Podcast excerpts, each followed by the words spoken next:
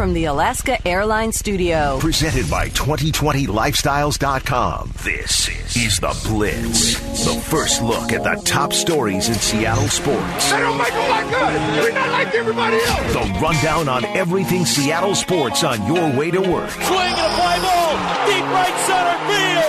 He did it again. And the stories everyone is talking about. We gotta have that passion, and we gotta do it for each other. Yes. This is The Blitz at 6. Good morning, friends. Welcome to the Blitz at 6. Lydia Cruz alongside with you Friday, April 17th. Heading into the weekend here. Up on the docket today, Denver Broncos pro linebacker Von Miller tested positive for the coronavirus. He spoke to local news in Denver yesterday, so we'll uh, we'll hear from him what he had to say about that. What happens if more NFL players test positive? He is the second NFL player uh, to go public and and say and identify that they had tested positive. So what does this mean uh, if more players speak out? They asked that question on Golic and Wingo this morning. Also. Donald Trump speaking with sports commissioners on when fans could potentially come back. We also heard from Dr. Anthony Fauci, uh, a new quote yesterday. And when will fans feel comfortable enough to be back in those stadiums, even if it is allowed? What's the base, best case scenario for the NFL versus NCAA football, who are working with a very different set of circumstances? Also, the NFL still planning to release its 2020 schedule by May 9th based on a full season, according to ESPN. It's all ahead in this hour. Right now, let's get to your headlines. Denver Broncos linebacker Von Miller tested positive for coronavirus. He spoke with Nine News in Denver yesterday. He said, It's true. I've been here in the crib and I started to get a little cough. You know, I have asthma and I started getting a little cough a couple of days ago. My girlfriend, she told me when I was asleep, she said my cough, it didn't sound normal. Uh, Miller said his nebulizer. I've had asthma too, so I know the the aid that you use a lot of times for asthma didn't help him out, and his assistant persuaded him to go to the doctor to get tested on Tuesday. He said, "It's crazy. I've been quarantined here at the house. There's not really any medicine or anything like that." Uh, the doctor told him if his breathing changed. Uh, I'm still new to this. He said, "This is like an hour into the learning pro." This is like an hour since I learned I tested positive when he spoke to the news, and he said he's not sure what he's was still what what the future holds, but um, he did post on an Instagram story layered that day saying he'll do whatever it takes to get through this and advising people to take this seriously. It's definitely for real. Mike Golic Jr. this morning on Golic and Wingo asking what happens if more NFL players test positive because Miller is the second active NFL player uh, known to have tested positive. On Wednesday, Los Angeles Rams center Brian Allen told Fox Sports that he tested positive, but here was uh, Mike Golic asking that question this morning. When I first heard the Brian Allen news, I, I thought what I thought. You know, it was so it was three weeks ago at this point. It was further away from when he would have been around other people. So this isn't like the end of the NBA season. But if you've got more people that pop up like Von Miller, and now that someone's been able to come forward, mm-hmm. if more guys start to self-report and say, you know, I've been dealing with this too, does that kind of make the NFL pause at all? This idea that all right, you could potentially at some point bring all these guys back together, and you've got you know two thousand guys. You're not sure who might come back with what. Donald Trump yesterday uh, said that he spoke with sports commissioners. He's got an advisory panel of about over 200 people uh, from different sectors of the economy, but a lot of big names uh, in sports on when he plans or when fans could come back. But in terms of sports, they'll probably start off. I, as you know, I spoke to the commissioners yesterday, almost, I guess, of every sport. Many of them are going to be starting without the fans, so it'll be made for television, the good old days, made for television, and it'll go that way, and then fans will start coming in. Maybe they'll be separated by two seats. And then ultimately, we want to have packed arenas. When the virus is gone, we're going to have packed arenas, and we're going to be back to enjoying sports the way they're supposed to be. Dr. Anthony Fauci, director of the National Institute of Allergy, he spoke yesterday as well on when the fans could possibly be back in sports. The answer is it is conceivable that we will be able to do that. I think there will always have to be attention to making sure that we don't do all that packing in together. I think we'll be able to have sports events in that phase where you actually have participants there. I'm not sure you're going to be able to do that uniformly and evenly temporally with everyone. But when people get to that phase, paying attention to the fact that if there is a rebound of any sort, that when you're in that phase, you can respond to that, or you put it back and go in the other way. Uh, now, being allowed back in the stadiums is one thing, but when people actually feel comfortable going back to the stadiums is another. And uh, both Golic and Wingo, well, it's actually Mike Golic Jr. and Trey Wingo discussing when fans might feel comfortable enough to do that. Obviously, we all want sports to be back as soon as it can be and the fans packed. But I, you know, the other part is will the fans be willing to be packed, right? I mean, that's that's part of this process. And we saw that survey where 70 plus percent of them were saying, "Hey, until there's a vaccine, I don't think I'm going to be rubbing elbows with people right. that I don't know." Well, and I think that's the other part of this is until there's a vaccine, and we've heard the timeline of that for for that originally was 12 to 18 right. months, and we've heard some signs that we might be further along in right. that process in, in getting towards something like that. Like that's when you're talking about anything even closely resembling the old normal, right? Like, correct. You're not packing stadiums or anything even close to that until you've got a vaccine because the virus never goes like, it, like the flu doesn't go away. Like that's the one comparison I'm sort of okay with making with yeah. the flu at this point, considering what a you know a, a cluster that was for a while. Like it doesn't go away, but you just have the means to control things a little better. Will football players be safe on the sidelines? That's a question that people are asking as well. Even because it's the biggest sport with the most participants, I guess a lot of people saying even in the NFL, you have you have virtually you know between the sidelines, all the teams, all the the, the medical personnel and ancillary people, you have a lot of people on a football field. So why, if you have nobody in the stands, is it safe for everybody on the football field? Well over hundred to, to be sideline. to be safe. Herm Edwards was on Get Up yesterday. I always love hearing from the coach of the Sun Devils now, but he talked about how football is not a social distancing sport. If the students aren't on campus and we feel they're not safe, uh, then, then the question I have to ask, well, if you know they're not safe, are the players safe? And you know this is a sport that we play. Uh, it, it's not a social distancing sport, by the way. Last time I checked. Mm-hmm. Um, if you if you are a social distancing football team, you're not going to win many games. By the way, this is this is a game built on contact. now, they're not saying that you can't play, uh, but it'd be very interesting.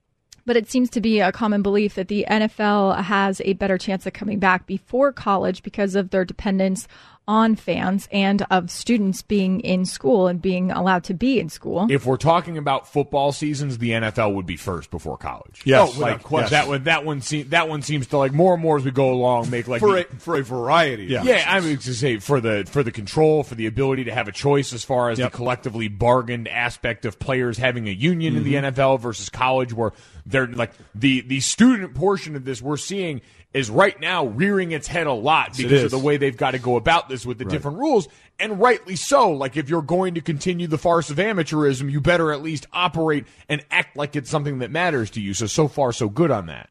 Greg McElroy, uh, ESPN football analyst, talking about the impact that it would have on college athletics if there's no football. Right now, look, football has to be played. Like literally, it has to be played. So they are going to play it come hell or high water. It's going to happen. It's just we're not sure exactly when it's going to happen because if it's not, college athletics will literally implode. Football programs make up and account for around 80% of the revenue of a vast majority of these schools. And television revenue is one thing, but for some of these schools in the group of five, the MAC and the and the Mountain West and and the uh, American Athletic Conference, even though they're the, essentially the Power Six, they rely so heavily on that gate revenue that it would be really, really difficult for them to put forth other programs and to support other varsity sports and to provide 200 scholarships annually. Greg McElroy also talking about a big factor in college athletics. The thing that makes college sports very unique is that we as players in college sports, we do not have the opportunity to collectively bargain our workplace conditions. So pro sports, MLB, NBA, NFL, they will have the opportunity here in the near future to return to the field or the court or the diamond because they'll be able to collectively bargain their workplace conditions. College athletes were not able to unionize. Greg McElroy also with further thoughts on what that could look like in the future when uh, college comes back. We're talking about Saturdays, y'all. If this thing is pushed until until a condensed schedule, Saturdays uh, might be a thing of the past, at least in the short term. I've heard games are going to be played like a max schedule. You might be playing on Tuesdays, Wednesdays, Thursdays, Fridays, and then of course Saturdays. The only day you wouldn't play on likely is Sunday. You might have games six days a week. So I think spreading the fan base wide that way as well is something that's really interesting. It's something that I know people that are really close to the situation have monitored and, as a possibility. But uh, you know, Saturdays, you're right. I mean, we do have somewhat of an exclusive window. But if the NFL all of a sudden now has to condense their season and they're having to play on multiple days a week, which I don't think anyone's anticipating, uh, and us going head to head against the NFL in regards to popularity and quality of play, I don't think that would be a good thing for the college game games every day of the week, football every day of the week, potentially if it gets pushed uh, later in the season, maybe even perhaps to spring. Up next on the Blitz, California high school star and potential number one overall pick in the 2021 NBA draft, Jalen Green, is going to the G League. What does this mean for uh, college basketball? And could others follow in his footsteps because of the uncertain future of college basketball this season. It's next on the Blitz, right here on 710 ESPN Seattle.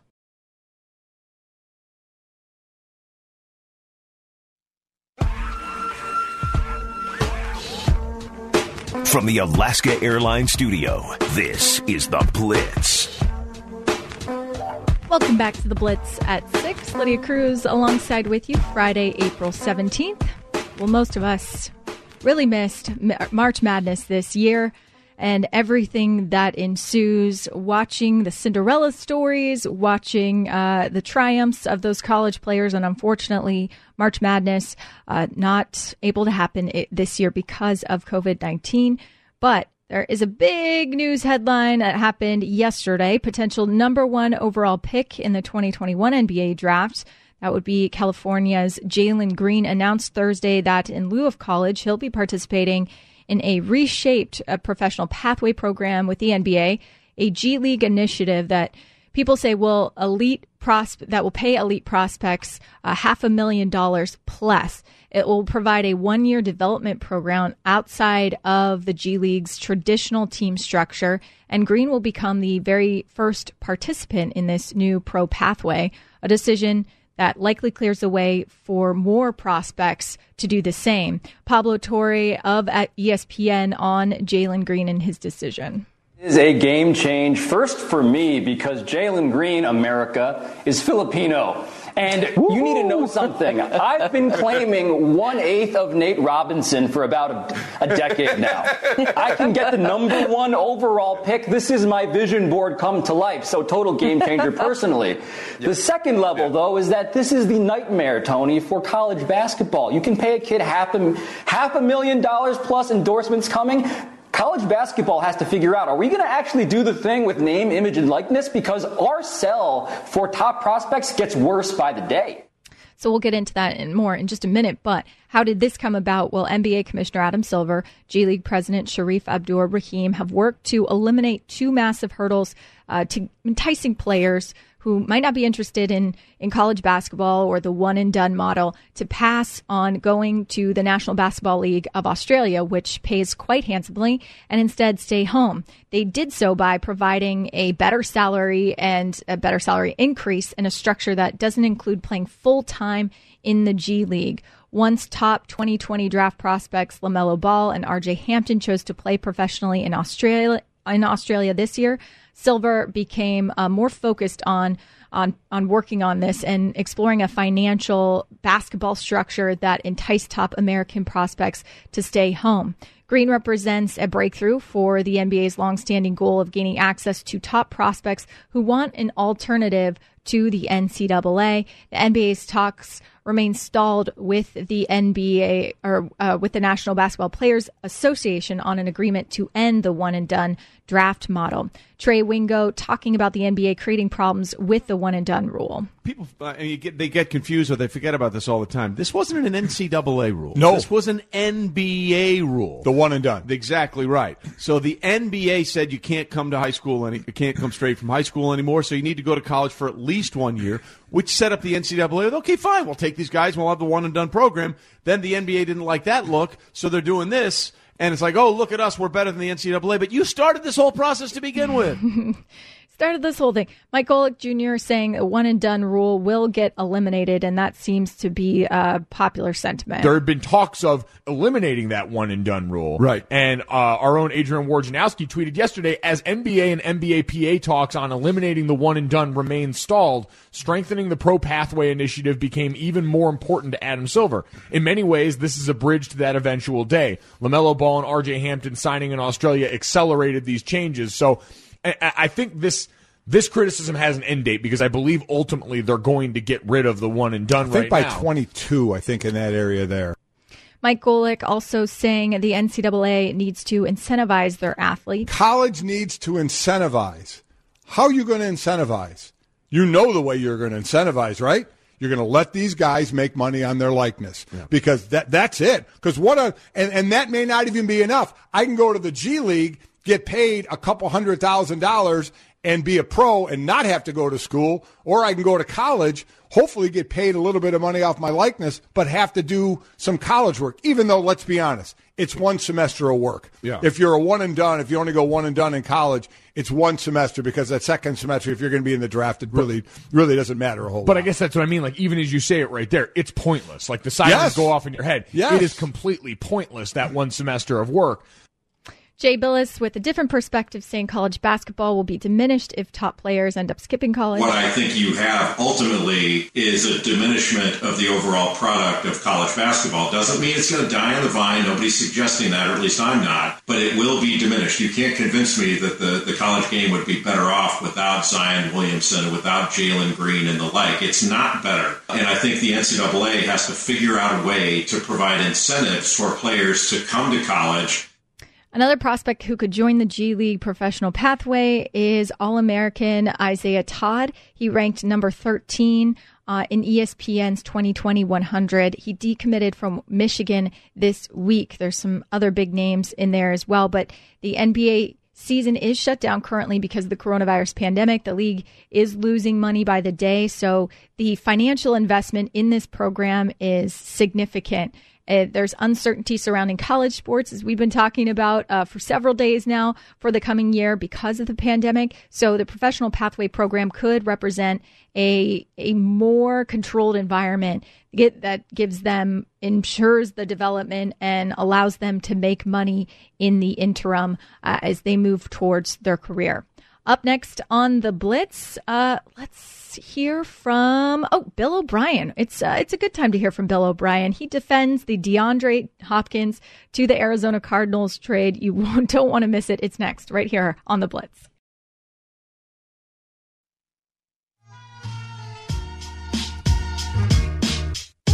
You're listening to The Blitz from the Alaska Airlines Studio.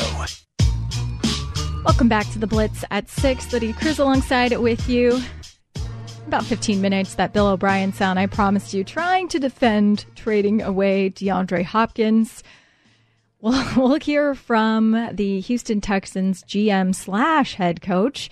But first, Jerry Dipoto joining Danny and Gallant yesterday to chat about this unprecedented time in baseball. How how do you think it would impact athletes to be playing if there weren't fans in, in the stands? Is that something you've thought about at all?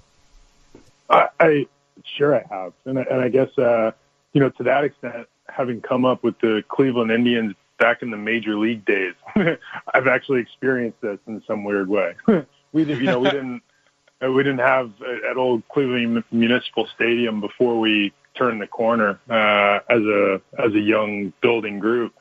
We played in front of small crowds fairly regularly, and and I, I, I recapped this before, but I think my major league debut, our our crowd in an eighty thousand seat stadium was slightly less than five thousand. So, you know, which seemed like nothing, and you know, it was uh, it was it was unique. And I guess the you know what it robs you of is that that adrenaline, that you know the the twelfth man, so to speak, in, in football, or the the the crowd really does.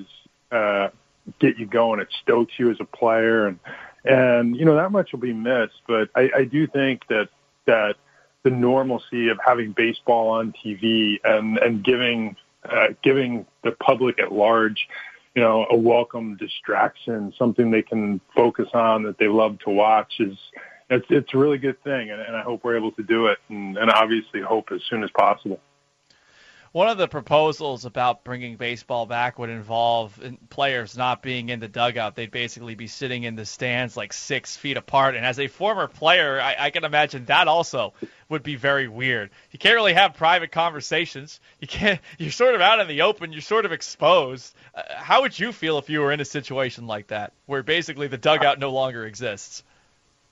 It, it would be unusual, and and you know this just going through the initial stages of of uh, I guess putting a halt to spring training this year and talking with our players about the benefits of social distancing and and you know that type thing.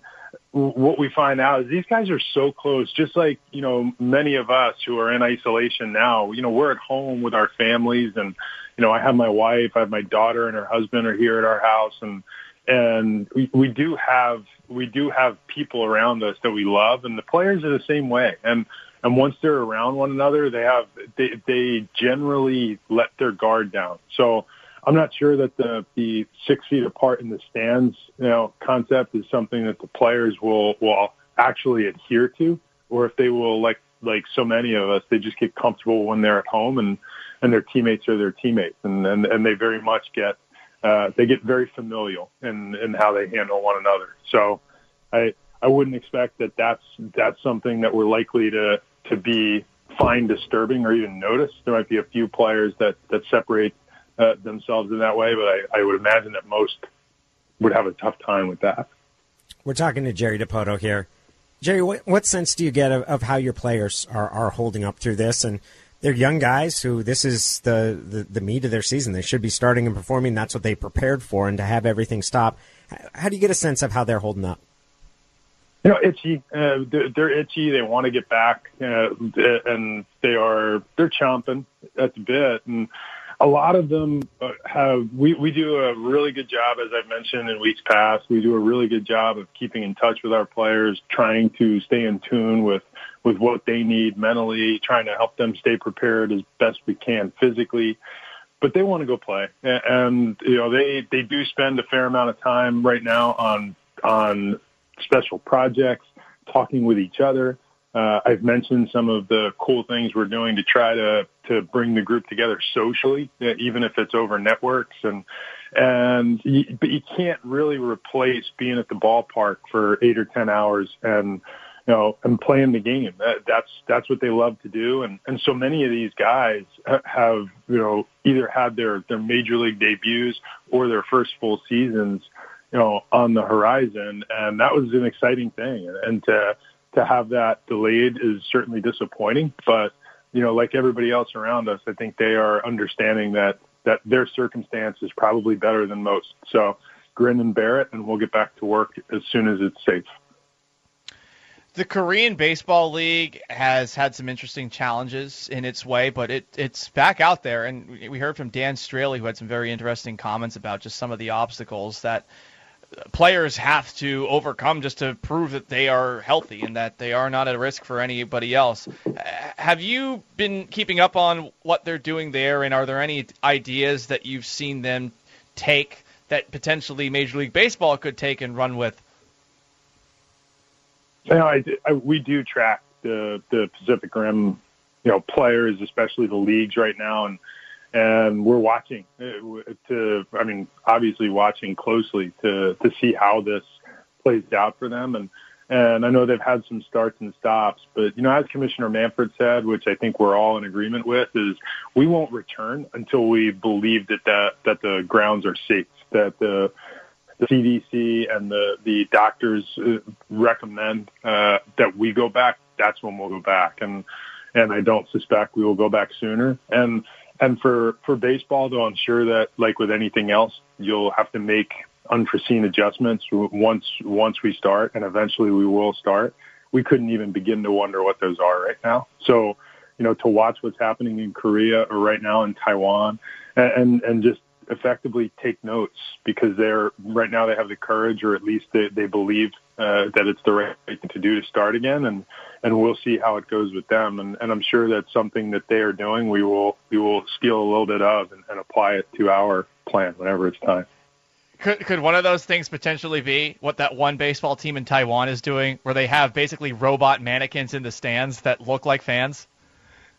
I, I don't think that replicates the emotion, which is what you meant. It's not really the body. and I think the, you know, it's funny. I, I was this is this is a lot of years ago, but I was playing in the Carolina League uh, as a minor leaguer with the with the Indians, and we went to play the the uh, Peninsula Pilots, who were the I think for just one year they were the Class A affiliate of the Mariners, and and uh, we went to play the Pilots. They weren't, uh, let's say, a healthy franchise at the time it was one of the first road series of our season, and it was particularly cold, uh, which it can be near the beaches, you know, the coastlines in that that early part of the season.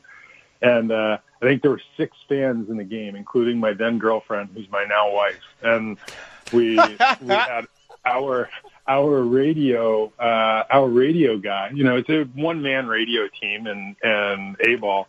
Our radio guy got such a kick out of how small the crowd was that as the, the game started, he went and sat with each of the fans and, and did a quick quick introduction and, and how are you on the radio with six fans. It was fabulous. Jerry, at that point, you must have known that this this young lady really liked you. If she's sitting through a minor league baseball game with five other people and it's freezing cold. It was. It was. It was phenomenal, and it was her. You know, it was her introduction into uh, like public interviews. So it was. It was her first interview, and and you know, it was, we short. I guess the the following season, after the following season, we were married. So I knew that she had uh she had some staying power. Mariners GM Jerry Dipoto on Danny and Gallant yesterday. I've been in a few games where there's five or six people, some minor league baseball games. Those ones are just as fun. Up next on the Blitz, it's time for the hot list. Leonard Fournette is making a pitch to Jacksonville to sign quarterback Cam Newton. What could this mean for former Coug Gardner Minshew? It's up next in the hot list right here on 710 ESPN Seattle.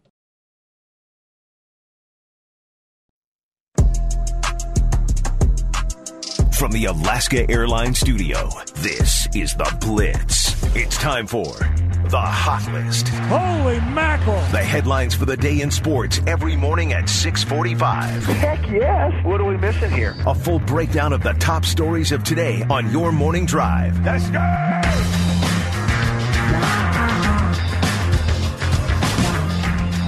Earlier this month, former Rams running back Todd Gurley as well as former Rams linebacker Clay Matthews pointed out on social media that Los Angeles still owed them some money after their respective releases.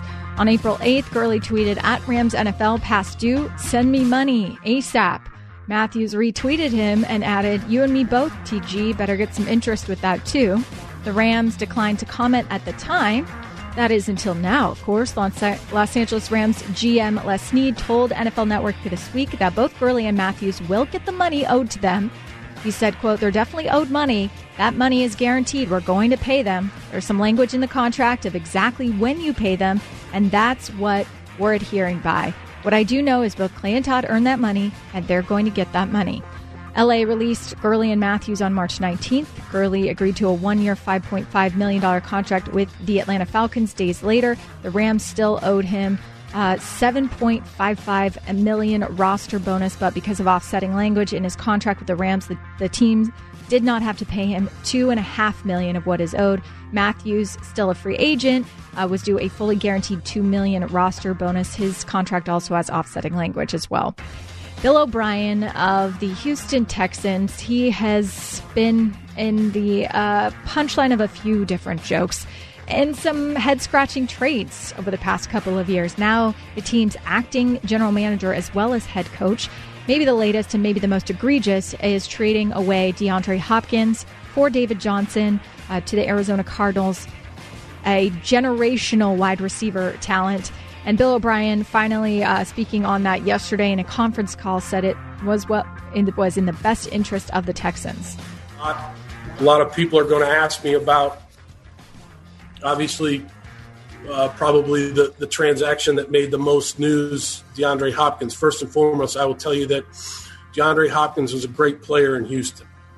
Uh, made a ton of plays for us, and and you know just did a great job. I mean, he, he you know obviously the, the the production is there, and everybody knows what that production is. I'd say with three years left on his contract, you know his representatives, himself, myself, and our our team of people, we spoke and we felt like relative to what I said earlier, salary cap, future, uh, our team being able to, to to provide our team with more and more role players, layers of players. It was in the best interest of our team to to move DeAndre to Arizona. Uh, Bill O'Brien admitting though that you can't replace someone like replace someone like Hopkins. Yeah, I don't think you replace Hopkins. I don't. I, I think that every year is different. I think that this year's offense will be totally different than last year's offense or the year before's offense. Bill O'Brien saying he wishes him the best though, and we wish DeAndre the best. Uh, DeAndre is a great football player, and he'll do well in Arizona. We wish him the best in Arizona. Bill O'Brien also uh, encouraging people to let the trade play out. So we feel very good about the, the value that we got for the trade. And I think, Stephanie, I think the best thing I can tell the fans is to is to please, because I know the media's job is to evaluate right away. I get that. I have a lot of respect for the media. I've always said that. But I think we have to let it all play out. Let it play out. Let the whole thing play out, whether it's that trade or anything else that we've done, I would say let's let's review it. You know, a year from now, two years from now, three years from now. Let's let it all play out. That's how long we have to wait three years to, to see if that was uh, if that was good. Not just one year, maybe, uh, with the immediate effect that that might have on offense. Uh, speaking, uh, though, of that, Ryan Clark yesterday talked about Bill O'Brien sort of backpedaling, doesn't look good as a GM. And it seems like Bill O'Brien is backpedaling. I mean, I think all of us, when we make decisions, Sage, would like to say, hey, you know what? Just let it play out. But there are consequences, and there's also critique of what we do. And right now, Bill O'Brien is not looking good as the GM of the Houston Texans. Well, speaking of trades or non existent trades, that uh, rumored trades that didn't happen, Paul DePodesta, who is the Browns' chief strategic officer, you also might know that name if you read Moneyball or saw that movie, but uh, he talked about the Odell Beckham Jr. trade rumors and said those are unfounded. They're building around a core. Short, I'll just say it was completely false. It's frustrating a little bit. A little bit, obviously. I think it's pretty clear that we're trying to build uh, at this point. We, we've done an awful lot in free agency. Uh, we're excited about what we have a chance to do in the draft, and we're really building around a, a core of players that we think have a chance to be a championship caliber core. And the idea that we would take away from that core, you know, at this moment, just doesn't make a whole lot of sense, and, and really not something that we're exploring at all all. So yeah, it's it's uh, it's completely false. Completely false, according to DePodesta. Uh, also, uh, this week you heard from, wait for it, wait for it. Nope. It's USC quarterback JT Daniels. He entered his name into the transfer portal. I was trying to find my sound effect for the transfer portal. Uh, but Coach Clay Helton said and confirmed that yesterday Daniels suffered a season ending knee injury in the opener last year. That uh, led to Kedon Slovis's emergence as the Pac 12 Offensive Freshman of the Year. He threw for over 3,500 yards, 30 touchdowns, nine interceptions last year. USC hoping that Daniel would stay and they could keep them both on their roster, but uh, Slovis looking as the penciled in starter, so Daniels made the decision to explore those other options. Daniels, a four star ESPN 300 prospect in the class of 2018. He's been working on rehabbing his knee, but isn't expected to be fully ready for competition until at least the summer, which, of course, the future of college football at this point still up in the air in terms of when it will return and who it will return with fans, without fans. Could it be in the spring? Those are all still questions that people are pondering at this point and following the advice of healthcare professionals. Running back Leonard Fournette making a pitch to his team to Jacksonville to sign quarterback Cam Newton. Uh, he first shared that idea on social media, saying he wanted the team to sign the free agent QB, who was cut by Carolina back on March 24th. Fournette said it again Thursday. He was on ESPN's first take yesterday and uh, said that Newton's experience would make a huge difference in the Jags offense. They averaged just 18.8 points per game last season, and Fournette says they can do better. Fournette uh, told First Take that Cam has been to a Super Bowl too, and they would benefit from that type of experience. Nine seasons with Carolina. He also made sure, though, to note that he meant no disrespect to the mustache, to quarterback Gardner Minshew, former Coug, just that friendly competition is good for everyone. Minshew set Jags uh, rookie records in passing yards and passing touchdowns. He had the best passer rating and fewest interceptions of any rookie quarterback in 2019. The team traded Nick Foles to Chicago on March 24th, which leaves Minshew as the only QB on the roster with game experience. Uh, Jags coach Doug Marrone and their GM Dave Caldwell said yesterday in a news conference that the team will add another quarterback to go along with Minshew and backup Josh Dobbs. Whether that comes in the draft or free agency, we still do not know. Marrone also said he was confident in Minshew as the starter in 2020, but echoed Fournette's sentiments that competition is good for everybody involved. Uh, several mock drafts over the past month have the Jags taking a QB with their ninth overall pick. Todd McShay's latest has them taking Oregon's Justin Herbert. So, what about that? Some Pac 12 uh, representation there uh, on the Jag squad potentially.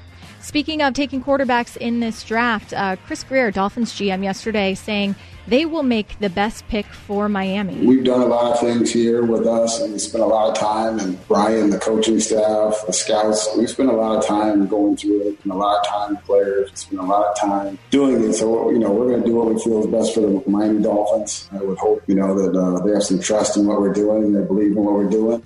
Chris Grier giving his thoughts on Tua Tagovailoa and Justin Herbert. They're both interesting uh, kids. Uh, we got to know both them through this process. Really good people, good players. They both won for us um, going through the process. They're going through the process just like with every player we've done. So um, obviously being a quarterback, I know that's why everyone wants to know, but we spent a lot of time with a lot of the uh, top players and uh, no different with him, but uh, they're both uh, very talented players both won a lot of games and are both uh, intelligent players that are winners.